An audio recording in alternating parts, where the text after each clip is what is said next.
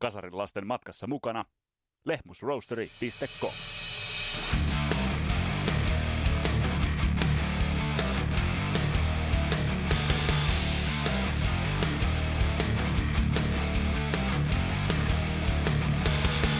W.A.S.P.ia on käsitelty Kasarilaps-podcastissa muutamaankin otteeseen, mutta tässä jaksossa otetaan erikoistarkasteluun Blackie Lawless, hänen business-vaistonsa ja oikeastaan ne asiat, mitä hän teki oikein ja mitä hän teki väärin, niitä tässä mukassa puimassa on vanha tuttumme Ville Kuitunen.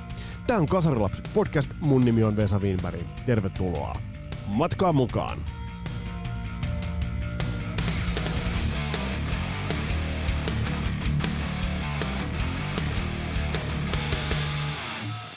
Boys and girls, this is your truly David Camadel for Whitesnake, and you're listening The Kasarilapset. Ja tätä podcastia pahdetaan kasaan kaupallisessa yhteistyössä Suomen parhaan pahtimon Lehmus Roasterin kanssa.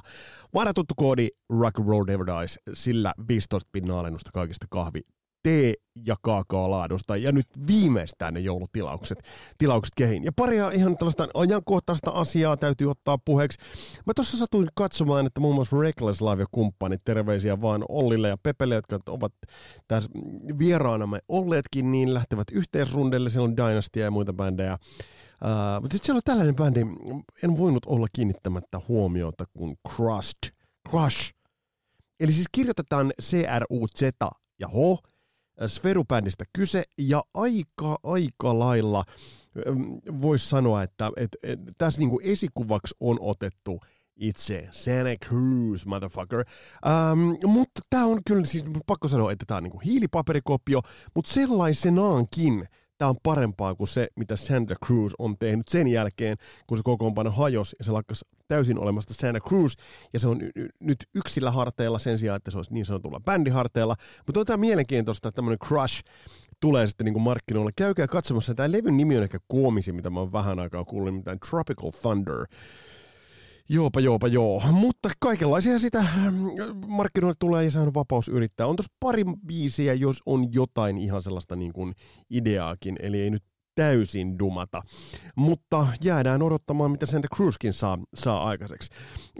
Sitten lähdetään kohti tämän päivän tarinaa ja oikeastaan tähänkin lähdetään sellaisen pienen taantuman ja pienen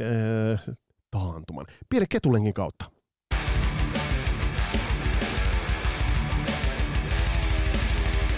Tänä päivänä on jotakin vaikea ajatella sitä aikaa, kun omille mielikuville musiikin saralla piti jättää helvetin paljon tilaa. Mä tarkoitan sitä aikaa, kun musa ei ollut saatavissa esimerkiksi suoratoistoista tosta, vaan kun tieto kulki verraten hitaasti. Ja silti oli kuitenkin jotenkin hämmästyttävää, että se tieto kulki niinkin nopeasti, koska nettiä ei ollut. Ei ollut suoratoistoja ja levyt oikeastaan ja musiikin kuuntelijat olivat täysin sen armoilla, mitä paikalliset levyliikkeet suorittivat. Ja sen voin kertoa, että se ei ollut paljon. Mutta mä muistan, kun sain käsiini Rocklehden OK, ja mä selailin sitä lehteä, ja siinä oli sellaisia fanikuvia, sellaisia postikorttikuvia. Kelatkaa, että siinä on niin kuin bändistä kuva, minkä sä pystyt leikata irti, se oli just postikortin kokonaan, sä pystyt liimataan se postikortille ja lähettää. Ja siinä oli yksi kokoonpano, joka pisti mun silmään. Mä en muista, että oliko se ollut edes artikkeli ennen sitä. Bändin imago oli todella uhkaava. Bändi poseeras, palavilla silmillä katsoivat kohti kameraa. Bändin laulajalla oli niinku kouristunut yläkroppa puoliksi paljaana, sirkkelinterä tuossa niinku munien kohdalla. Sellaiset niinku pitkät tummat hiukset, sellaiset niinku hiuslisäkkeitä roikku. Bändikitaristi, rumpali, hurjat irvistykset kummallakin. Ja sitten toisella kitaristilla, tummatukkaisella, lähti tuosta niinku olkapäästä sellaiset ihmiset piiput tonne taakse. Mä ajattelin, että ei tällaista niin kuin voi olla ollakaan. Mulla ei ollut tuossa vaiheessa aavistusta, että mitä se bändin musiikki olisi. No tulisin sen tietämään. Samoihin aikoihin oli OXID-ohjelma, josta sitten kuulin W.A.S.P.ia ensimmäistä kertaa ja sitten yhdistin itse asiassa. Yhdistin kaksi isoa viivaa tai kaksi pistettä toisinsa ja tajusin, että mistä on kyse. Harvoin, jos koskaan, on bändin karisma yhdessä. Jos ajatellaan, että mä olin tolloin kuullut yhden biisin bändiltä. Ja nähnyt yhden kuvan, niin se, että mä alan piirtämään sen bändin logoa ennen kuin mä olen edes nähnyt sen bändin logoa, niin kertoo siitä, että jonkinnäköisen ison muistijäljen tuo teki. Ja sen me tiedetään, mitä bändi sittemmin tulisi tekemään ja tekisi. Tiedetään W.A.S.P.:n maaginen debyyttilevy, tiedetään se ura, suurin piirtein karrieri, millaiseksi se taipui. Mutta tässä itse asiassa jaksossa me tarkastellaan W.A.S.P.:n uraa hieman enemmän Blackie Lawlessin ratkaisuiden kautta. Ja sen business-vaiston kautta, mitä Blackie Lawlessilla on ollut, ja oikeastaan, että millaisiin ratkaisuihin, hyviin ja huonoihin, se on bändiä ajanut. Ja tätä meidän kanssa on puimassa vanha tuttumme, Ville Kuitunen.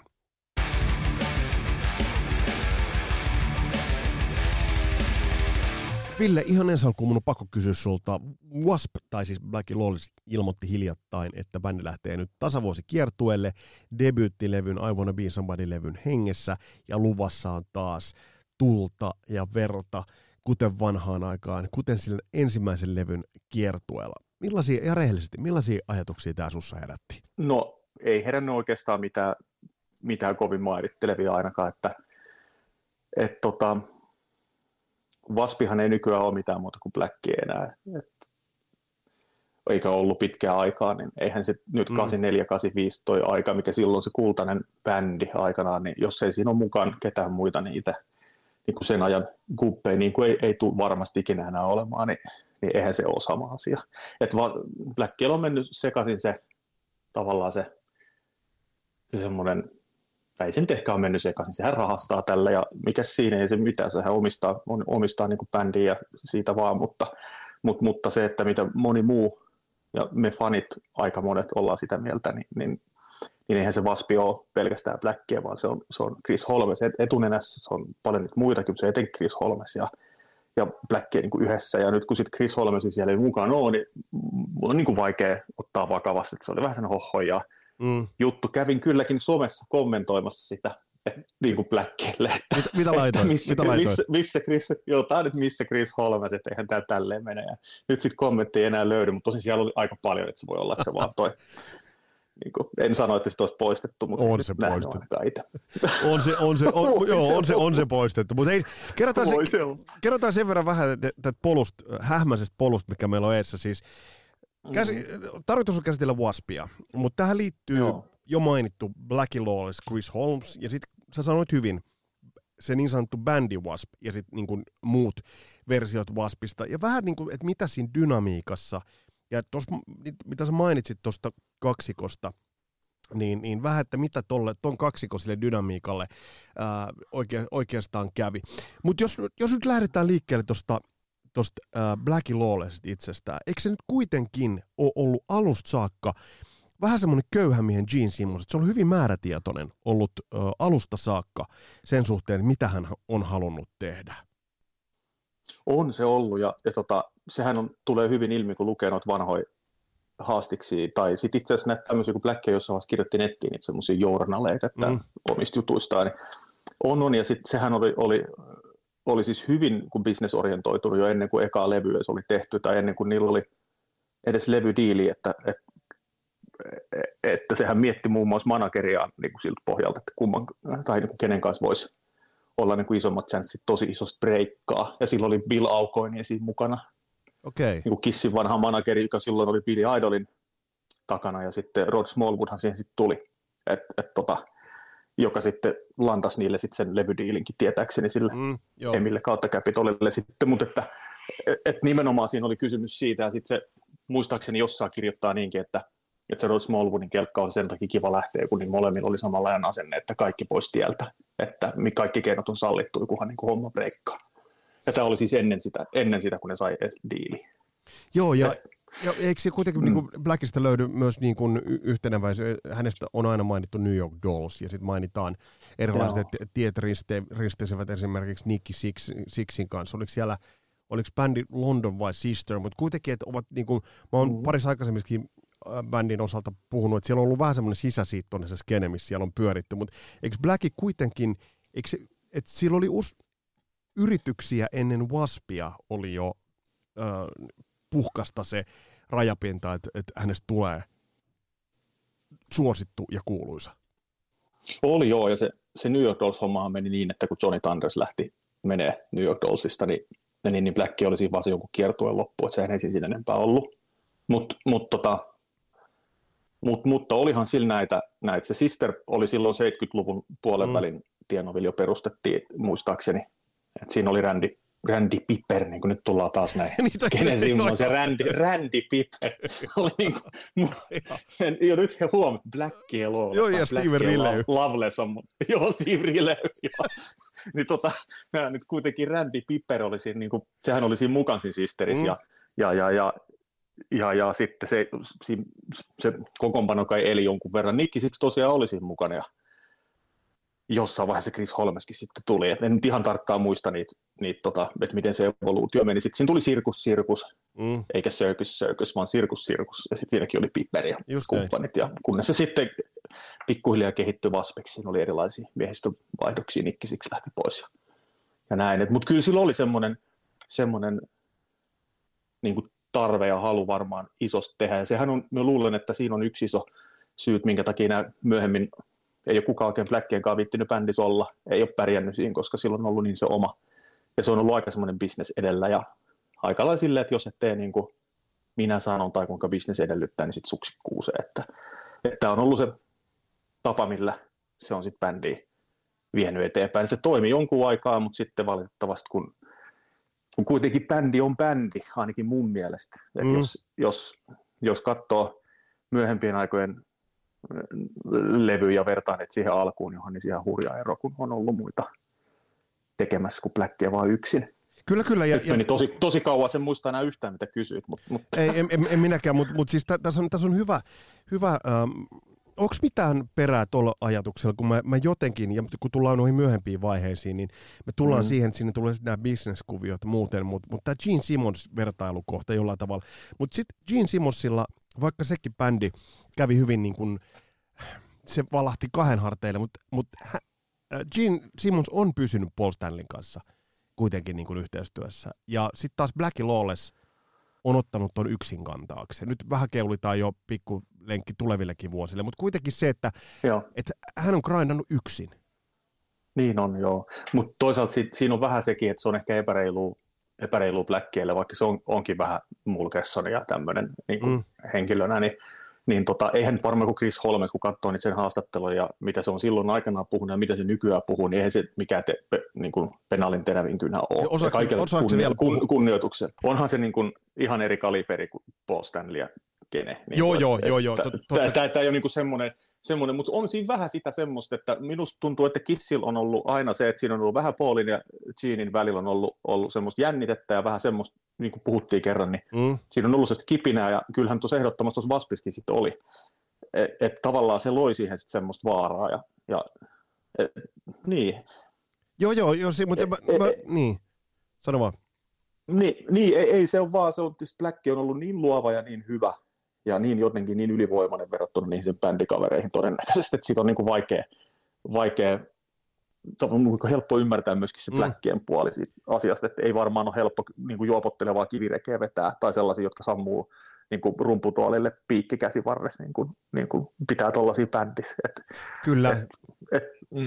Ja käydään näitä itse asiassa kumpaakin, ja sitten Piperiäkin vielä niin kuin, hieman läpi, mutta eikö kuitenkin Blackie Lawlessista ole todettava se, että hän on kuitenkin, ajatellaan lauluääntä, ja ennen kaikkea karismaa ja ihan fyysistäkin olemusta, niin kyllähän hänellä on ollut kaikki kohdallaan. Mä mietin hänen ikäänsä muutenkin, että kuitenkin W.A.S.P. 84, 83, 84 tai 82, 83, 84, niin W.A.S.P. oli se eka, että tavallaan kyllä hänellä vähän aikaa kesti ennen kuin Blackie Lawless sitten niin kuin sai sen paikkansa auringossa. Niin, kesti. Ja siis Blackiehän oli yllättävän vanha, kun eka levy tuli. Et se oli melkein 30, oliko se 28 tai 29 tai jotain tämmöistä. Se ei ollut mikään nuori mies enää. Ja, tuohon Genesin Mossiin pakko sanoa vielä ennen kuin tuosta lisää, niin sehän siis matki niitä ja matkii kai edelleenkin pikkusen kissinäjiä niin kuin lavamanereissa kaikista. Se näkyy hyvin Blindin Texasin videolla, kun sillä on suunnilleen samanlaiset vaatteetkin. Että sehän on ihan tunnustanutkin sen, että se on kopsannut niitä sieltä, että ei se niinku, kyllä se läksyssä on tehnyt silleen, että mikä kannattaa, mutta nyt unohdin mikä se oli tähän. Ei, mutta siis nimenomaan se hänen lahjakkuutensa. Että tavallaan, että mun mielestä niin kuin lahjakkuuteen kuuluu sekä tavallaan, että sulla on ballsseja tarpeeksi, että sä niin kuin matkit. Et, ja ajatellaan vaikka David Lee Rothia, niin otti hän niin kuin Black Oak Arkansas, Jim Dandilta otti niin kuin häkellyttävissä määrin sitä, mitä tai hän Robert oli. Plantilta. Ja, niin, ja Robert Plantilta ja you name it. Et, näähän ovat... Joo, ja Blackien tähän on ihan siis kiistaton, että jos joku sanoo, että Blackie ei ole lahjakasta, että se on vaan kusettanut kaikki, niin siis sehän on ihan bullshittia, että kyllähän se on ihan käsittämätön niin kuin se sen osaamisen taso, että se biisin teko on kuitenkin kaikki kaikessa, mikä bänditoiminnassa on, ja mun mielestä ainakin, ja vaikka Chris Holmes nyt väittääkin, että se on niitä kynäily niitä biisejä siellä, ja voi se varmaan jotain tehnytkin, mutta kyllähän se Blackie on, joka ne biisit niin kuin oikeasti on laittanut kasaan varmaan suurimmalta osalta. Plus sitten siinä on se, että Blackie nyt ei ole mikään soittaja sinänsä, se ei ole mikään erityisen hyvä kitaristi tai basisti, mutta se lauluääni on niin kova, että se erottuu niin kuin ihan, siitä on vaikea kuvailla, että miten, se on ihan täysin poikkeuksellinen se talentti siinä. Että se on vähän niin kuin joku Axl Rose, niin kuin tämmöinen niin kuin yhtä erottuva, ja sitten ei niin kuin ekalla sekunnilla tunnistaa heti kukaan kysymyksessä. Tunnistaa jo, vaikka se laulaisi semmoista niin kuin vähän softimpaakin juttua, että sillähän on taipusa ääni myös, että se niin kuin menee vähän mihin tahansa, että se on ihan huikea se talentti, ja minusta ainakin osa sit talentti on myös toi, että pystyy niin kuin vetämään tuommoisen juopponarkkariretkuen kanssa niin kuin tollaset niin kuin statsit pöytään, että joo, ja siis, on niin kuin... joo, ja sen verran keskeytän, kun sanoit tuosta lauluäänestä, niin esimerkiksi Sleeping in Fire on mun mielestä, ja se löytyy lukuisa määrä muitakin esimerkkejä, se on äärimmäisen niin kuin kovasti, mutta Sleeping in Fireissa, niin kuin sit, mikä on vielä makeata, niin siinä kuuluu niin upeasti esimerkiksi vaikutteet joltain Lennon McCartneylta ja Beatlesin lauluharmonioista, että miten sinne on laulat, niin esimerkiksi miten sinne on stemmoja rakennettu, mä väitän, yksikään bändi kasarilla, tuosta vähän raaemmasta skenestä, yksikään bändi kasarilla ei tehnyt noin pieteetillä esimerkiksi stemmoja, mitä W.A.S.P. teki ekalle levylle. Se on ihan totta. Sitten mennään vähän sinne kauemmas sinne, sit kun tullaan Headless Childreniin ja näin, niin siellä on nämä Forever Free ja tämmöiset, niin ihan samaa.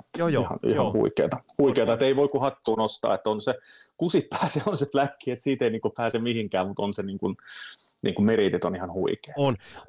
Siis ennen kuin mennään tuohon, että ketkä alkoi jäämään siihen niin kuin hänen myllynsä niin kuin jauhimiksi, niin mitä kertoo muuten se, että eikö alun perin kuitenkin Blackie ollut kitaristilaulaja, niin sitten kun tullaan W.A.S.Piin, niin hän soittaakin bassoa. Sitä B.C. Richin bassoa. Niin mä oon sitä monta kertaa miettinyt, että kyllähän nyt on ollut valmis tekemään aika paljon. Et mun on vaikea kuvitella, että hän tuolloin tajusi niinku roolissa, ja hän, että okei, nyt löytyi tollaiset ja tollaiset kundit siihen niinku tavallaan eturiviin hänen kanssaan, hän vaihtoi bassoon. Musta se on silleen mielenkiintoista. Joo, kyllä. On se, ja se on fiksu veto, koska se Randy Piper ja Chris Holmes, niin kyllähän niiden se homma toimii aika hyvin.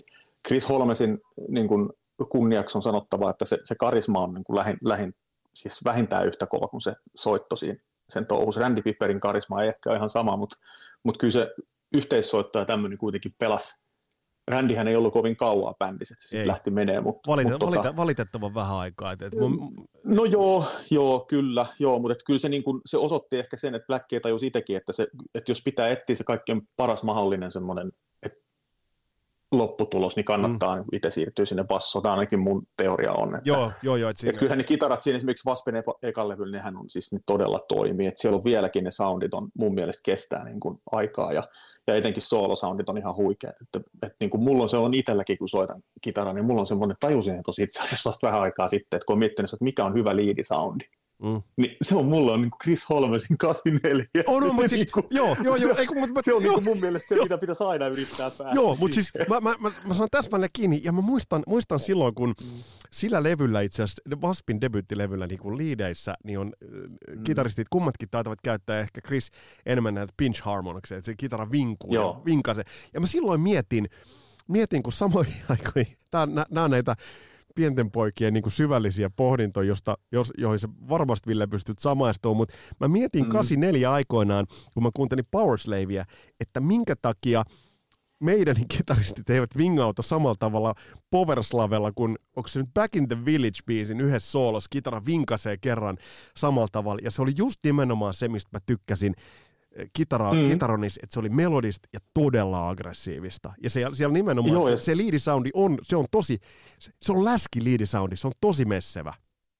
On, ja kitara on siksi hyvä, että ja minusta kitaristien muutenkin pitäisi enemmän niin kuin laittaa se kitara kuulostamaan kitaralta. Että eihän tommosia ääniä saa millään mun soittimella. Sen takia sähkis on niin siisti, kun sillä voi bendata ja sillä voi tehdä kaikki juttuja, mitä ei muu pysty. Juuri tämä. Mutta hei, oliko Toni, tai no mennään sen verran, alustetaan, että mä oon varmaan aikaisemminkin kertonut sen, että kun ensimmäistä kertaa näin perkynttiä Rockin SM-kisoissa, niin silloin luokkakavereiden kanssa puhuttiin, että vittu se rumpali näyttää ihan Tony Richardsilta, W.A.S.P.in rumpalilta. Ja Tony Richards edelleen, kun mä otan W.A.S.P.in ekan levyn käteen, niin se on meanest motherfucker, se on se niin kuin tylyin rumpali, se soittotyyli, ihan täysin omalaatuinen. Se, että se vetää niitä fillejä, niin se vittu keskittyy vähintään yhtä paljon kuin se fillin soittamiseen, ja se keskittyy siihen, että se irvistää kameralle.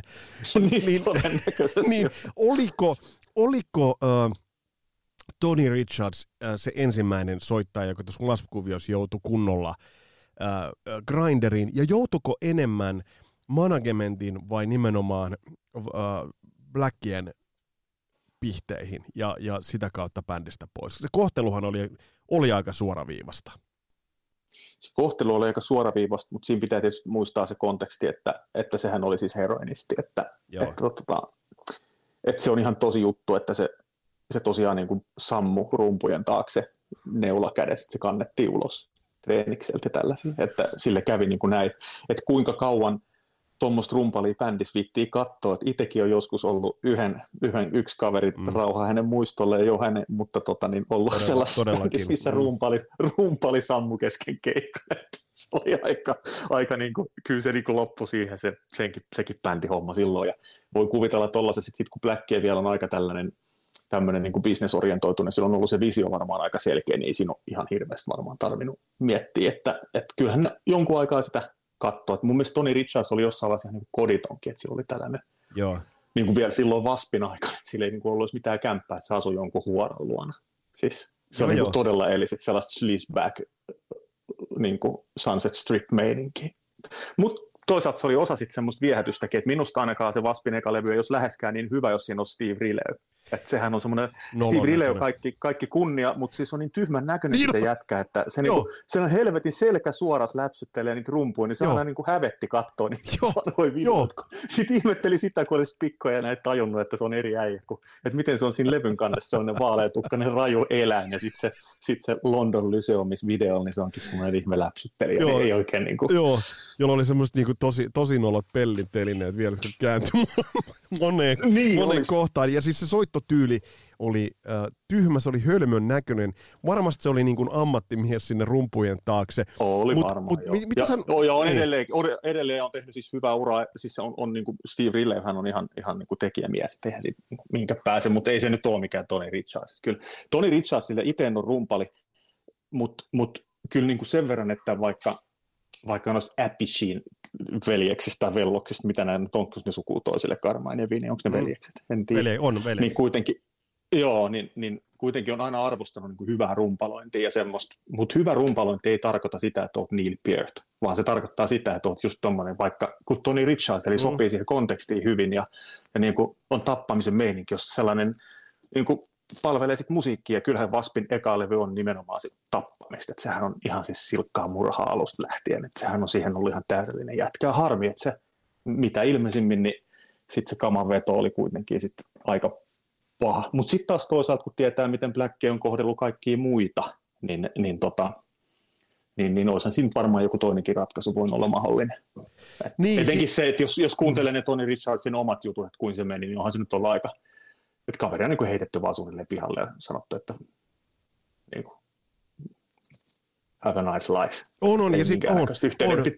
On, ja sitten sit se, että hän ei saanut esimerkiksi sitten, niin kuin, oliko se kultalevy, debyyttilevystä, hän ei ole sitä saanut missään vaiheessa. Ja ei ole saanut. Että sitä on pantattu, vaikka hän on tietävästi pyytänyt. Ja tällaisenkin mä muistan, että hän jossain haastatteluissa, mitä mä oon lukenut, hän on edelleen pitänyt suutaan vähän supussa tällaisten juridisten seuraamusten vuoksi. Eli et kyllä mä luulen, että siellä niin kuin Blackie on... hänen kanssaan ei välttämättä ole ollut niin kuin ihan mukava joutua, niin kuin, johtuu se sitten herskasta tai mistä tahansa, niin ei ole mukava ollut joutua niin kuin, sukset ristiin hänen kanssaan. ei varmaan, ja sitten kun Blackie on kuitenkin rahamiehiä ja silloin varaa maksaa hyvä juristi, niin kyllähän se tuommoinen Amerikassa yhteiskunta, kun on sellainen kuin on, niin jos sulla on rahaa ja hyvä lakimies, niin aika pahaan tuommoisen köyhän kaverin sitten lähtee siihen oikeastaan sanomaan yhtään mitään. Pelkohan siinä voi olla. Tämä varmaan onkin yksi iso elementti. Mikä on tosi sääli. Alkoiko se muuten tekee fyrkkaa jo tuolloin, jos kuitenkin tiedetään, että Rod Smallwood tuli managementtiin, ja tietysti silloin eka levy, ja tietysti Eurooppahan alkoi aukeamaan aika komeastikin, johtuiko nyt sitten, että Suomi, Ruotsi ja taas tämä OK-lehti, mistä me ollaan aikaisemminkin puhuttu, mutta alkoiko se tekee fyrkkaa jo noina vuosina?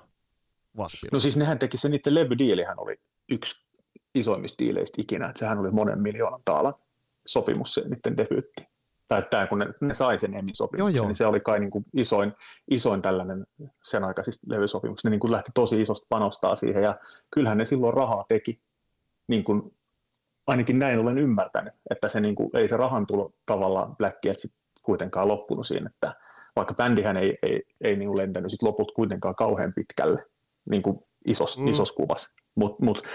Mutta Blackiehän on myös sijoittanut rahojaan, että sehän on niin kuin tehnyt fiksusta, että se ei ole ikinä tietääkseni ollut mikään kauhea kamanvetäjä tai juopottelija, että ei se mikään absolutisti kyllä ole, mutta niin kuin, se ei ole silleen perseellyt. Ja sitten se on laittanut tosiaan rahat, ymmärtääkseni siinä on niin kuin ihan niin kuin sijoittanut niin kuin fyrkkaa, että se on aika hyvä taloudellinen tilanne. Ei sen rahan takia tarvitse kiertää. Pitääkö tämä paikkansa, että silloin oli, että hän osti, oliko se nyt Vetabixin tai jonkun osakkeita helvetinmoisen määrän, ja sillä on tehnyt rahaa, näin mä ainakin jostain. No näinhän se tarina kertoo, että itse en ole, yritin totta itse asiassa etsiä joskus, että onko se totta se juttu, vai onko se vaan huhu, mutta on ton saman jutun kuullut, että joku tällainen. Vittu niitä kaurapökäleitä, jotka, siis mä en tiedä kuka niitä edes syö. No niin, jenkit syö, ja sillähän Duff McKagan, sehän on kans ihan tosi rikas, että sehän pisti kans niinku fyrkat poikimaan. Okei. Tässä olisi muuten joskus hyvän. Tässä olisi muuten, Ville, joskus hyvä jakson paikka ottaa vähän niin kuin taloudelliseen vertailuun näitä bändejä. Tämä me muuten tehdään. Kyllä. Mutta se voi jo tehdä. Yksi hitti riitti silloin aikanaan, että kun Rick Astley, vaikka se nyt niin kuin sillä naureskellaan Rick Rollingille ja tällaiselle, niin sehän laittoi myös niin kuin siitä saadut rahat niin kuin poikimaan. Se on niin todella rikas kaveri, eikä se ole tehnyt kuin sen yhden. Joo, ei ole niin kuin NHL se Evander Kane, joka on tehnyt miljoonatiliä ja tällä hetkellä niin kuin on miljoona velos, mutta se siitä. Hei, mitä tapahtuu? Mä muistan itselle, että oli tosi karsea pettymys. No ensinnäkin toi Steve Rileyn tulo tuohon oli karsea pettymys. Mutta sitten kun Randy Piper lähti, niin kyllä mä muistan, että mua harmitti sen takia, koska sitten kun tuli Last Command-levy, niin siinä oli muutamia niin helvetin tyylikkäitä biisejä. Mä Wild Childia edelleenkin mietin, että se on jopa video on mun mielestä niin kuin ihan kohtalaisen tyylikäs edelleenkin, mikä on aika hämmästyttävää. Ja sitten siellä oli Widowmakeria ja muita, niin kuin, siellä oli tyylikkäitä biisejä, niin se oli harmi homma. Mutta kokoonpano alkoi elää. Alkoiko tuossa vaiheessa niin kuin Blackie nyt sitten huseeraamaan? Että hän nyt otti sen bändin tuossa kohtaa. Tai niin kuin me ilmoitti ikään kuin että julkisesti, että tämä on nyt hänen juttu. Niin, katsopa levyn kantta vaikka, että jos katsoo ekaa levyä, niin siinä on bändi kannessa, sitten se toistuu seuraavan kerran sitten Headless Childrenillä mun mielestä vasta, että siellä on niin kuin muitakin. Tai itse asiassa eihän siinäkään ole, siinä on se hime pääkallo ja taidetta, jossa on varmaan se sisäkanne sitten vaan, mutta niin se oli, että ainakin oma mielipide on se, että silloin se bändiaspekti vähän niin kuin jo katosi aika nopeasti, eli siihen niin kuin ekan levyn jälkeen, että kun ekan levyllä se oli tosi tiukka bändi, siis nimenomaan bändi, niin sitten se The Last Command, joka lausuminen, niin se ei kyllä ollut enää ihan sama. Et biisit on hyviä, on samaa mieltä siinä. Minusta Wild Child ei ole niin hyvä kappale, mutta se on tietysti ehkä vähän soinut itsensä puhki. No se on soinut. Niin, mutta siellä on Paul Crusher ja Widowmakerit ja kaikki, sehän on todella kova. Ja sitten siellä on Hutei, mitä taas eka levyllä ei ole yhtään, ja mikä taas minusta sitten taas osoittaa sitä, että se on tehty varmaan aika kiireellä ja ehkä rundilla ja biisit ja näin, sama kuin sitten seuraava Inside the Electric Circus on kanssa vähän semmoinen aika epätasainen, että ja hyvin näkee kaikesta, että ei ole esimerkiksi, ei ole Mike Varneyta mukaan tekemässä levyä niin kuin eka oli. Joo. Että siellä on Blackie enemmän itse puikoissa, kyllä se valitettavasti näkyy sitten. Tämä nyt on aika semmoinen kontroversiaali niin kuin asia, että tiedän, että jos nyt varmaan vihamiehiä tulee, mutta mun mielestä ehkä niistä kahdesta seuraavasta levystä olisi yhdistämällä saanut yhden. Oi, se olisi, ei siis, joo, ehdottomasti. Mutta toi on muuten hyvä pointti, minkä sanoit, että The Last Command-levy tuli nopeasti, koska mä muistan sellaisen yksityiskohdan, että mä olin nähnyt, muistaakseni Blinded Texasin, olin nähnyt jossain helvetin hittimittarissa. Ja sitten mä muistan, kun mutsi tuli duunista, Helilästä oli, oliko se sitten peräti Kemuksesta jopa käynyt sen sitten ostaa. Ja muistan, kun se tuli töistä kotiin ja se otti niinku käsilaukustaan, sanoi, että tos on sulle. Waspin se kassu. Ja mä ajattelin, miten tämä nyt jo oli tässä. Ja siitä oli jostain rockradiosta, siitä oli vähän pikkasen tirpahelma, mutta se tuli nopeasti. Ja sitten seuraavat tuli vielä nopeammin. Mutta hei, otetaan tuo Chris Holmes. Siihen on nyt viitattu moneen kertaan. Valtava hahmo. Siis valtava niin fyysiseltä kooltaan, mutta se imagollisesti, niin ne polvisuojat, se niin kuin rekanalle jäänyt Jackson. Mitä sä sanoit Randy Rhodesista, kun siis Chris Holmesista? Myyttiset tarinat kertoo, että oli ottanut Eddie Van Halen niitä kitaratunteja ja kaikkea tällaista, mutta on se yksi rock-historian niin kuin ehkä erikoisimmista näyttävimmistä kitaristeista. On jo eeppinen kaveri, ja siis todella kun legendaarinen on nykyään kokenut semmoisen inflaation sanana ja terminä, niin kyllä minusta Chris Holmes on niin kuin legendaarinen kitaristi. Että se ei ole mikään tekniikkataituri siis varsinaisesti ikinä, mutta sillä on tosi tyylikäs ja semmoinen jännä persoonallinen tapa vetää. Ja sitten se on hyvä esiintyjä ja semmoinen niin kuin bändiäijä sellainen, että just niin kuin pikkujätkänä katsoo, että jumalauta nyt on niin kuin kova, kun Chris Holmes niin kuin ruutas. Se on niin kuin sellainen, että se samaan aikaan pelotti ja samaan aikaan oli niin kuin ihan onnessa, että kuin voi olla niin kuin näin hyvä meininki. Ja se välittyi kaikesta semmoinen, sehän eli tosi kovaa sitten semmoista päihde, niin kuin, mitä nyt ei silloin tietysti tajunnut, mutta että niin kuin veti niin kuin viinaa ihan helvetisti ja niin kuin sekoili menemään. Ja oli siis ilmeisesti ihan oikeastaan aika sekaisin, ihan niin kuin ilman viinaakin, niin kuin ei mikään ihan tasapainoinen kaveri. Niin, ihan hurja menestys ja menetys sitten, kun lähti aikanaan. Ja minusta ihan silleen Waspia bändinä ajatellen, niin ylivoimaisesti Blackien jälkeen Waspin tärkein soittaja, eikä pelkästään sen soittamisen takia, vaan siksi, että se bändi vaan toimi niin hyvin silloin, kun siinä oli Chris Holmes. On. Ja sitten se ei ollut pelkästään esimerkiksi, anteeksi, nyt pääsee puheenvuoron vauhtiin. Anna mennä. Se näkyy näillä videoillakin, ja just tuo niin kuin rekanalle jäänyt kitara, se muuten oli Sarveli eikä Jackson, muistaakseni. Ja kaikki tämä niin kuin semmoinen vähän niin kuin biker-imago ja semmoinen niin kuin hurjailumeininki, niin kuin, se oli semmoinen vaarallinen, semmoinen, että saa varmaan turpaan se käy ketään, se oli semmoinen vähän pelottava, niin kuin King Diamond, että se on niin kuin sitten samanlaista semmoista, minuskin yhdistelmä semmoista Merciful Fatein vaarallisuutta ja sitten tämmöistä Los Angelesin niin sleazeback-meininkiä, nimenomaan nämä kaksi oli Blackia ja Chris Holmes oli nämä niin kuin sleazeback ja sitten ehkä King Diamond yhdessä, niin tämmöinen, niin se on niin uniikki yhdistelmä jotenkin, että se vaan niin kuin, sit on vaikea sanoa, mutta ehkä nyt kaikki, jotka Waspin tuntee, niin tietää, mistä puhutaan, että tämä on niin kuin aika semmoinen, niin kuin, ei ole ennen ollut eikä ton jälkeen ikinä tuu, missä olisi tuommoista karismaa niin kuin kahdella jätkällä. Ja sitten siihen liittyy vielä se, että bändihän oli niin kuin siis niin kuin ihan fyysisestikin niin kuin todella niin kuin ne oli pitkiä kundeja. Et sekin, joo, niin se, oli. Sekin niin kuin vaikutti tuohon sitten nämä niin kuin storit, että mikä oli Chris Holmesin tausta, että äiti, mä muistan joku tällaiset, että äiti oli helvetin enkeli. Mä en tiedä, se äiti nyt siellä helvetin enkelissä ollut, mutta siis kaikki... No ei, sehän näkyy siinä yhdessä videossa, kun se istuu siellä uimaaltaan, niin on ihan tavallinen kotirouva. Mutta sitten pakko tuohon taustahommaan, että nämä legendat, nämä Eddie Van Halen jutut ja näin, niin nehän on totta, että siis minusta se ei ollut niin, että se otti oppitunteisilta edeltä, vaan ne oli niinku tuttuja, että nehän on samoilta huudeilta vähän kotoisin. Että se ei ole Pasadenasta tämä Chris, mutta se on sitten jostain läheltä, ja eihän itse Van Halen ikään veljekset taida ole Pasadenasta ihan alun perin olla, mutta ne on niinku ollut tuttuja jo silloin, että se on ollut bileissä silloin siellä mukaan soittelemassa, kun Van Halenista ei kukaan tiennyt mitään, ne on ollut niinku kavereita kai ihan oikeasti. Ja sen kuulee yhdestä sellaisesta niinku tietystä likistä, jonka vähän täppäämällä taitaa Chris Holmesta, niin sen Eddie Van Halen jutun kuulee siitä itse asiassa. Se on vähän harmi vaan, että siinä vaiheessa, kun Randy Piper lähti, niin kun se soolovastuu jäi Chris Holmesille, niin se alkoi vähän toistaa itseään. Alkohan se joo, että kyllä se on ihan totta ja ei se ihan, se vähän meni rikkisin se, ehkä vähän se jo se bändi sitten tavallaan jo siinä, että mun mielestä meni vähän rikki siitä, joko se Toni sai kenkää ja sitten siihen tuli se läpsyttelijä suoraan selkäkalaan tilalla. Sitten se niin kuin pikkuhiljaa mureni siinä, että sitten Randy sai lähteä, Johnny Rodku tuli sitten mukaan, niin sehän oli todella niin kuin hyvä, mutta sitten pikkuhiljaa sinne jäi vaan Blackie ja sitten vuosien jälkeen se vähän niin kuin mureni pala kerrallaan pois, se on tosi sääli. Kävikö jotain, mikä sitten niinku rikko tai suututti Chris Holmesin tai että siihen tuli se välirikko? Et oliko joku sellainen homma?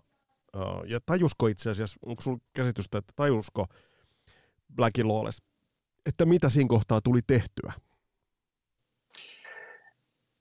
Hirveän vaikea sanoa, kun Chris Holmesin juttua kun kuuntelee, niin sieltä paistaa katkeruus niin kovaa läpi, ja sitten kun tietää sen, että miten kova se on ollut vetämään sit treenaa. Että niin kuin, eihän se on ollut niin sekaisin, että varmaan se on ollut tosi tuskallista katsella on tuommoista. Mut sitten, niin kuin, että ehkä siinä ei ole ollut vaihtoehtoakaan sit todellisuudessa. Mutta et olisiko voinut kaveri vaikka niin kuin käskeä lopettaa dokaamisen tai tehdä jotain asialle. Että, niin. Et niin kuin, en tiedä, onko se sitten ollut kuitenkaan kuinka realista ja kuinka hyviä kavereita ne sitten on oikeasti ollut. Että monestahan noissa bändeissä on työkavereita, jos se toimi, niin kenkää vaan.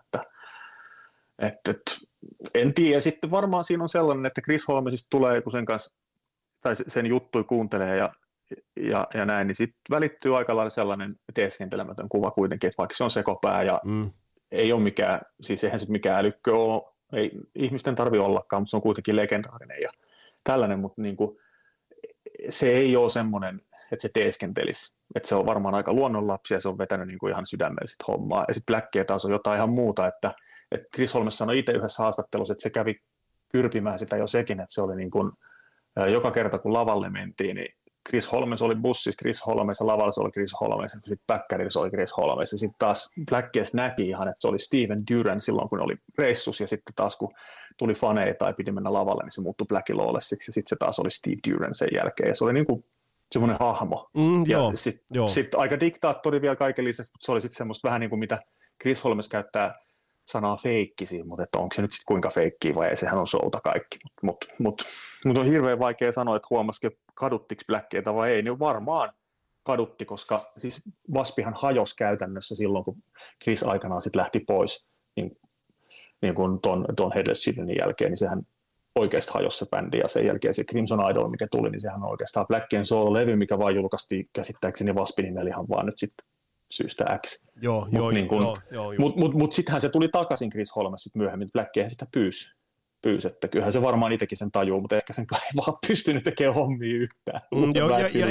Ja pakkohan toi nyt on ymmärtää, että jos sulla on niinku tuollainen business-orientoitunut kaveri, niin kyllähän sen samalla tavalla se on Gene Simmons ja Paul Stanleyhän oli se, että kyllästyivät Ace Frehleyn niinku dokailu, vaikka se yksi haastattelu, se TV-haastattelu, missä Ace Frehleyllä on hauskaa ja ja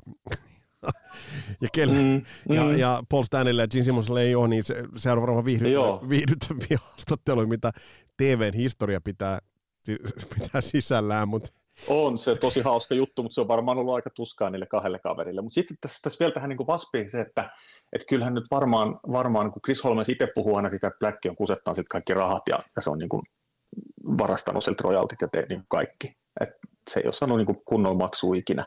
Niin, siitä on vaikea niin kuin, kun ei tiedä, että minkälaisen diilin se on kirjoittanut, miksi Chris Holmes on mennyt laittaa vaikka nimen soppariin, että onko se mennyt tekemään semmoisen sopimuksen, mikä nyt ei vaan kauheasti kannata, ja näin varmaan on käynyt ainakin itse epäilen, ja se, että jos Chris Holmes on niin tehnyt, niin se on tosi vähän oma moka, mutta sitten Blackien moka on se, että se on lähtenyt tekemään tommosia vähän, että se ei ehkä niin kuin, ehkä sen olisi pitänyt ymmärtää se, että Holmesin pitäminen ja tämän tämmöisen bändiotteen pitäminen siinä, niin se olisi kuitenkin sitten bändinä ollut niin paljon parempi, kuin siinä olisi ollut vähän niin kuin muutakin kuin hän itse. Se on niin kuin mun mielestä tosi traagista, että se ei ainakaan sit, ehkä se business kuitenkin oli sitten se juttu, minkä takia Waspia tehdään, ainakin silloin, että sitten myöhemmin on tullut näitä Crimson Idolia, semmoista levyä, joka on ihan, sehän on konseptilevy tai tämmöinen vähän rock-operan tyyppinen juttu, että ihan mun mielestä silloin hetkessä, mutta se on kokonaisuudessa aika niin kuin heikko.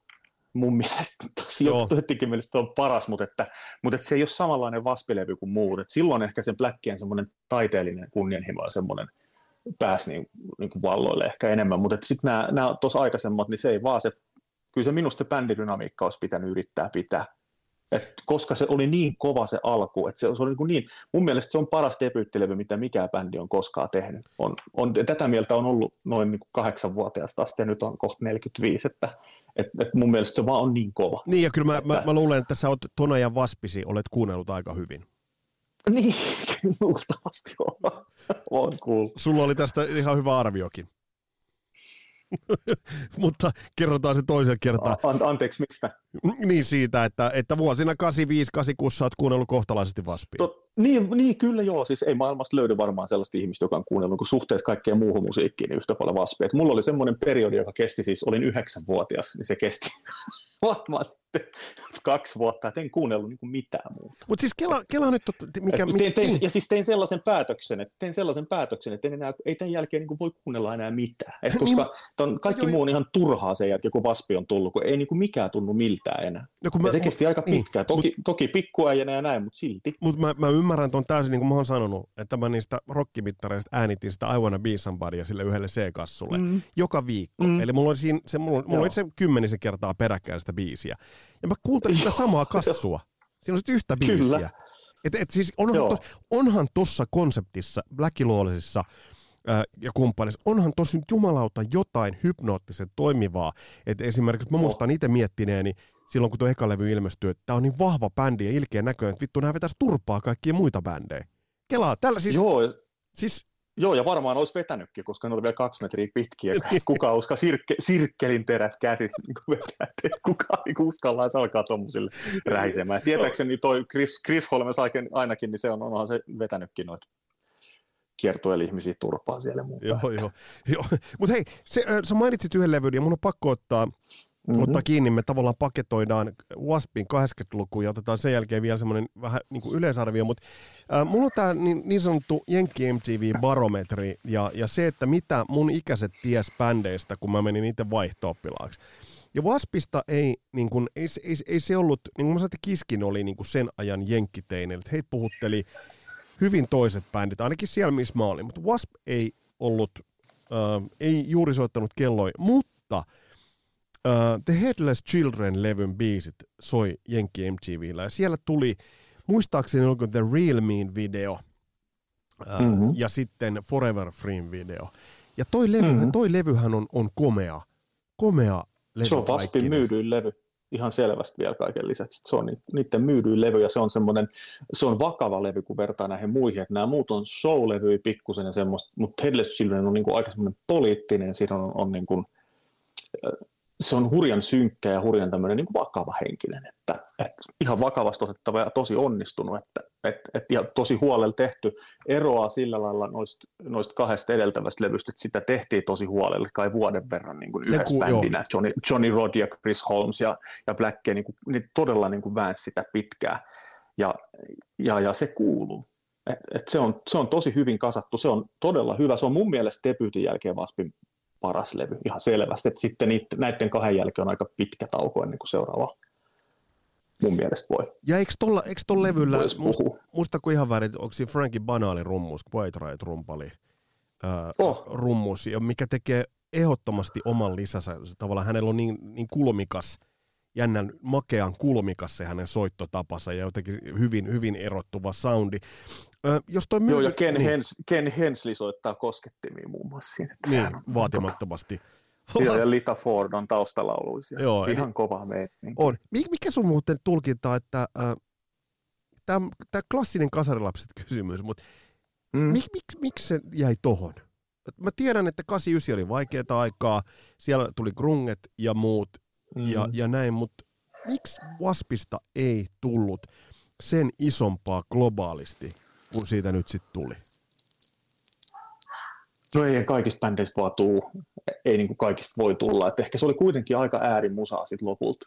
Et se oli se alku, silloin Waspilla oli niin äärimmäistä semmoista, että se niin kuin upposi siihen yhdessä vaiheessa, kun tollainen meni hyvin läpi. Tietysti vaikea sanoa, että miksi se sen Headless Childrenin jälkeen, niin kuin jälkeen, mutta sitähän ne riitaantui ja se niin kuin loppui. Et sehän se, vaikea sanoa sellaisesta, mitä ei koskaan päässyt tapahtumaan, että mitä siinä on sitten voinut tulla, mutta kyllähän se niin kuin vaan siihen Holmesin lähtöön sitten varmaan aika pitkälle sitten loppukin. Mun mielestä Johnny Rodkin oli silloin päätti häipyä, että sehän oli vankilassakin jossain vaiheessa. Ja sitten se alkoi joku ambulanssikuskina ja mitä kaikkea. Et sehän on sama kuin David Lee Roth, että molemmat on ollut sirrakuskina. Mutta se vaan jotenkin sitten kaatui siihen, että tosi, niin. Olisihan se voinut olla iso, mutta se oli varmaan aika äärimmäinen se bändi. Joo. Mutta siis, tuossa on mielenkiintoisia juttuja, mitä sanoit, että se debyytti tai se levytyssopimus, minkä EMI Capitole tekivät, niin iso. Tai The Headless Children on niin myyty levy kaikkinensa. Ja toi on tavallaan mun mielestä aika niin kuin kauniin armollisesti sanottu, mitä sä sanoit, että heistä nyt ei vaan ollut määrä tullatkaan tuon isompaan. Hehän ovat ikään kuin siinä sivussa niin tehneet, kyllä jättäneet ehdottomasti jälkensä genren historiaan. On, ja jotenkin Suomessahan W.A.S.P. on ollut aina tosi kova, ja varmasti on ihan mieletön määrä on tällaisia suomalaisia heavy-bändejä, joita ei olisi olemassa, jos ei olisi W.A.S.P. Se oli Suomessa niin kovaa, että silloinhan ne kävi jossain suomalaisessa koulussakin. Joo, muistan. Suosikin raportoja, se oli niin kuin tämmöinen joku promo-kertoja. Joo. Ja se vaan niin kuin jäi tänne Suomeen, ja se oli oikeasti heavy tämä W.A.S.P., että se niin kuin upposi tähän meikäläisten hommaa, mutta sitten ei koskaan, suomalaisilla on vähän perspektiiviharhaa tässä, että W.A.S.P.hän ei ole ollut ikinä mikään kauhean iso bändi, eihän ne ole missään omalla headline-kiertueellakaan ollut, että että ne on ollut just Iron Maidenin lämpäriä, Kissin lämpäriä ja tällaista ja näin, et varmaan sen takia se siellä Jenkeissäkään ei ole sit ollut ihan niin iso, kun ei se oikeastaan ollut. Mutta täällä meillä se on ollut. Joo. Tätä mä nimenomaan tarkoitan, että ei se niin kuin sinällään perspektiiviharha niin kuin varmasti on niin kuin ihan niin kuin erittäinkin hyvä termi tässä kohtaa. Onko Blackie niin kuin itse ymmärtänyt sen, että siitä ei tullut ihan niin isoa sitten? Hän itseään on larger than life-hahmo. On. Joo, ja, mutta kyllähän se sen tietää, eihän se... Niin oliko se jopa niin, että näistä uusi kertoja, mistä tuossa alussa puhuttiin, niin ei niissä onko se jenkki keikkoja ollenkaan, että se on tämmöinen, että se kertaa vaan muuhun. Ei, mutta onneksi... Ei se nyt vaan ole. Mutta toisaalta mikä siinä on olles, kun on läskilompakko ja voi kierrellä ja elää unelmaa, että sitä ne varmaan tekee. Just näin.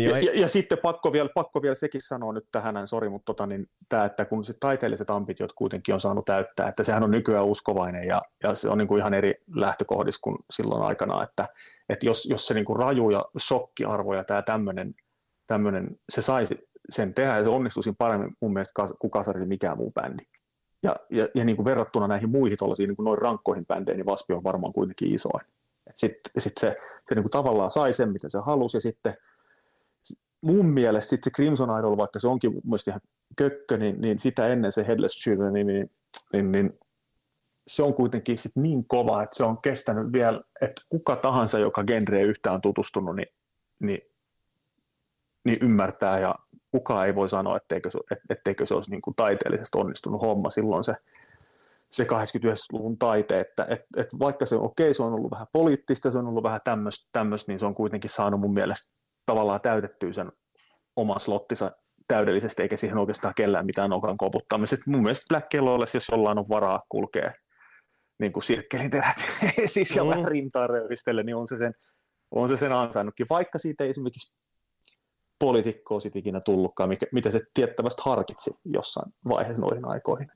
Se olisi lähtenyt niin kuin mukaan. Ja on toki mielenkiintoinen toi niin kuin, että hän kääntyy sitten niin kuin, että tavallaan löysi nasaretilaisen ja tämä homma, että niin kuin, tavallaan, että siihen niin kuin kuuluu nämä kaikki jutut. Että on se siinä mielessä, niin toi populaarikulttuurikin kannalta, niin kuin tos on paljon. Ja just nimenomaan se, että jos katsoin siltä kiertua, että kun ne veti Lepakossa silloin, missä ne oli Kaavilla ja missä muuta.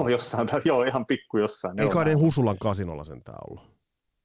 No, ei kai. No Motorhead oli, mutta Vaspista kietti huhuu silloin, mutta ei ne kai ollut.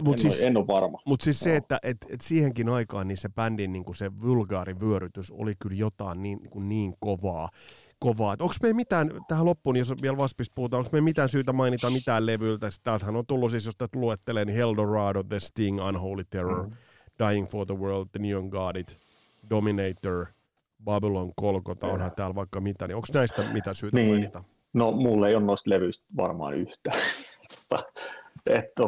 Eldoradon hommasin vielä aikanaan ja sitten siihen se jäi. Että mulle kävi vähän antikliimaksi, että kävi semmoinen onni ja onnettomuus, että satuin tapaamaan ton Blackien ja se oli niin katastrofisen tilanne, että mulla meni niin kuin maku pitkäksi aikaa. Kerro siitä, koska sun Kiss-kohtaaminen oli niin huikea niin kerro vähän tosta WASPin kohtaamisesta, tai Blackie Lawlessin kohtaamisesta. Millainen se oli? No se oli 90-luvun lopulla ja se oli just tämä Eldorado-aika ja ostin sen, kun tajusin, että WASPilta on tullut uusi levy. Ja en ollut ikinä, tai siis luulin, että ei WASP enää ole. Että oli vähän kadonnut ääni. Little did you know. Little did I know, joo. Niin silloin oli tämä Jyrki-ohjelma. Joo. Ja se oli sinne niin menossa vieraaksi, näin sen mainoksen kai jossain lehdessä tai jossain pyöri. Mennessä sanat netissä, mutta eihän siihen aikaan ollut. Aika mulla mutta jossain sen näin, niin sitten se on siellä. Lähdin sinne, niin kuin, sitten asuin Helsingissä ja lähdin sinne niin kuin hengaille ja katsoin, että jos sen näkisi. Niin sitten pääsi niin kuin ihan jututtaa vähän sitä ja siinä niin kuin lähetyksen ulkopuolella ja silleen. Ja sitten mulla oli tarkoitus pyytää nimmari siltä ja kaikkea tämmöistä ja muuta, niin sitten se vaan sanoi, että ei se jaksa laittaa nimmaria, että hänellä on vähän kuumetta ja hän on kipeä tässä. Sitten kaikille muille se kuitenkin kirjoittaa, mutta ei mulle. Se on niin kuin jotenkin tosi tyly. Se oli ihan tosi tyly ja tosi inhottava se jotenkin se tilanne. Ja sitten se niin kuin kuitenkin jäi hengailemaan sinne, mutta meikäläinen heitettiin vähän niin kuin pihalle. Ja sitten muutama muukin. Ja sitten ihmeteltiin vaan, että jaha, että tämmöinen tyyppi. Et just. Näitä nyt on kuullut ja sitten jälkikäteen on kuullut, että se niin kuin teki välillä faneillekin, että saattopa niin kuin sanoa, että suksi vittu. Ei se noin rumasti meille sanonut, mutta semmoinen olo siitä jäi. Ja sitten se niin kuin kyllä mun teki mieli sanoa sille, että haista sinne läski paskaa. Se oli niin iso pudotus, että meikä oli hiekkalaatikko niin puolustanut sirkki. Mulla on ollut siis itse varastetut omin kätösin varastetut sirkkelin terät, mitkä oli katkaistuneet, oli kiinni sellaisilla jääkiekkosuojilla kiinni ranteissa. Oikein? Ala-asteen, joo. Sellaiset niinku hajotetut, nehän oli ihan hirveät ja näin, mutta piti niinku, että oli niinku kovaa meininkiä silloin että ja sitten tommoselle äijälle, siis se ei suostu kirjoittaa nimmariin. Kyllä se niinku jotenkin se vaan niinku jotenkin, mun lapsuus loppui silloin, että olin kyllä yli 20 jo, mutta se niinku päättyi. Childhood's end. Sen jälkeen on kyllä pari kertaa käynyt keikalle, kyllä ne oli hyviä sitten vielä, niinku livenä se oli tosi kovaa, että ei sitä voi silleen, että kyllä se toimi. Mut siitäkin jo on ainakin 15 vuotta, kun viimeksi ollut katselemassa. En tiedä, minkälaista olisi ollut silloin 85 nähdä, kun Metallica, WASP ja Armored Saint, esimerkiksi kun ne kierteli yhdessä, ne on varmaan ollut aika siistiä. On, ja siis kyllä se on tähän loppuun sanottava, että toi niin sanottu shock rock tai shokeraava taiteenlaji, niin se on varmaan yksi haastavimmista, mikä missään populaarikulttuurissa, niin kun, nyt en puhu ainoastaan rockmusiikista, että otetaan nyt vaikka Kasarilta Jumalan teatterit tai mitkä tahansa, niin shokeraaminen on aina statementti. Et siinä on aina taustalla joku, ja jos sä saat, niin kun ajatellaan vaikka WASPia ja muuta, niin sä saat niin kun valkoisen keskiluokan huolestumaan, niin kyllä se tavallaan on aika iso niin kun päänahka sun CV:hen. On se, ja etenkin kun sen tekee tarkoituksella, eikä niin kuin joku gvaa tai joku tällainen, joka vaan pelleilee, että niin kun Blackie on varmaan ihan oikeasti niin ajatellut, että se on sellaista yhteiskuntakriittistä toimintaa, tämä hänen lihanpalojen leikkaaminen ja tämmöinen. Että sitten kun tietää, että se on kuitenkin oikeasti, niin kuin äijä on dikkailu jotain living coloria ja sitten se on niin kuin sen poliittinen esikuva on Kennedy ja se olisi halunnut niin kuin lähteä samalle uralle. Ja tämmöisiä niin kuin, että se on ollut tosi, se on älykäs kaveri ja on tietysti varmaan vieläkin, mutta siinä on niin kuin tällainen yhteiskunnallinen sanoma mukana, mitä sitten hyvin riemukkaasti tietenkään Tippergoret ja muuta ei ole tajunnut. Kyllä. Joo, onneksi meitä ymmärtäjiäkin löytyy. On, pakko kysyä, kun mä tiedän, että sä sytyt tällaisia vertailuja, koska näitä siellä varmaan siellä, missä sinä olit seutukuntas kovin Waspifani aikoina. Näitähän tehtiin, mutta miten sä niin vertaat, tai jos mä heitän sulle, otetaan Blackie Lawless ja Dee Snider, ja katsotaan heidän tekemisiään ja tavallaan sitä, miten he ovat uraansa rakentaneet, millaisia hahmoja ovat kenties nyt, niin millaisia ajatuksia herättää, kun nämä nimet sanoo näin niin kuin rinnakkain? Molemmat hämmästyttäviä laulajia, hyviä biisintekijöitä, mutta sitten taas Dee Snider on vähän semmoinen, mitähän se nyt sanoo, se räksyttää ja räksyttää, mutta sitten se substanssi on kuitenkin aika ohut, että sieltä tulee, se on aika semmoinen räksyttämisen takia vaan niin pitää päästä ääneen ja pitää päästä esille, että sitten sanomaa ei kuitenkaan hirveästi ole. Tämä nyt on ihan, tarkoitan nyt muuta kuin musiikkia. Mun mielestä Twisted Sister on tosi kova, eikä siinä mitään, mutta niin kuin se semmoinen sanoma siellä taustalla niin on aika ohut, jos sitä edes on. Mutta Blackiel se taas on jotain ihan muuta. Se tulee niin kuin ihan kaikki ne jutut, mitä sitten kuuntelee ja mitä nyt on tässä vuosikymmenten aikana oppinut vähän tietysti käyttää filtteriä niissä, mutta Blackiel on niin kuin vakavampi ja tällainen niin kuin, hyvin paljon tämmöinen pohdiskelevampia ja semmoinen vakavasti otettavampi ote siihen touhuun. Että se tulee ihan, se puhuttiin tuossa äsken sit yhteiskuntakritiikistä tai jostain tämmöisestä niin se on ihan pohdittuja asioita ja vakavamielistä semmoista, niin kuin vaikka nyt Headless Children, jos kuuntelee ja pohtii ja miettii, mistä se tulee, niin eihän Dee Snider ole saanut ikinä mitään tuommoista aikaa. Ei lähimainkaan. Mutta tämä nyt on tietysti taas... mutta kun mä saan tuosta kiinni, koska ajoittain musta Dee Snider on nykyään, kun mä seuraan jossain Twitterissä, niin on jopa ehkä vähän reppana. Jos nyt ihan suoraan sanotaan. On se ja vähän semmoista, että nyt niin kuin pitäisi jo ehkä olla hiljaa ja niin kuin mennä siinä vähän vetäytyä auringonlaskuun, että okei, että jos ei ole oikeasti mitään sanottavaa, niin... Mutta toisaalta, jos haluaa räksyttää, niin räksyttäkää, että mulla on ihan oikeus olla kuuntelematta. Että kuuntelen sitten Stay Hungry ja niitä vanhoja levyistä mieluummin. Blackie on vähän semmoinen, että sen haastattelu, jos nyt en ole pitkään aikaa mitään uusia nähnyt missään, mutta vieläkin kiinnostaa kuulla, että mitä se sanoo. Vaikka se on hölmö ja se on ihan mulkkuja, niin kyllä se niinku kuitenkin kiinnostaa. Että se on sellainen niinku, tavallaan semmoinen aika... On ollut aika niin kuin hahmona tosi ja ihmisenä tosi semmoinen kiehtova ja on ollut ja aina ollut hyvä ja aina ollut haastattelussa hyvä puhumaan. Kiehtova puhetapa. On. Joku siinä vaan vetoaa, se karisma on ihan hurjaa, että ei montaa ole tullut vastaan, jolla on yhtä kolme. Tosi harvas ne on. Näin totesi Ville Kuitunen. Kiitokset Villelle vierailusta. Ja käy jättäis omat kommentit. Mitä oot mieltä? Millaiseksi toi W.A.S.P.in ura muodostui? Mikä bändin levyystä ehkä oli se, mikä jätti sen kovimman jäljen? Ja onko näistä myöhemmän ajan W.A.S.P.in levystä mihinkään? Ja meinaatko minä bändiä livenä katsomaan? Tässä oli tämänkertainen Kasarilaps podcast. Se, mitä tuleman pitää, en vielä tällä hetkellä tarkasti tiedä, mutta paljon on listalla ja lähdetään sitä listaa purkamaan. Mun nimi on Vesa Viinipari. Tämä on Kasarilapset podcast. Palataan astialle. Moro!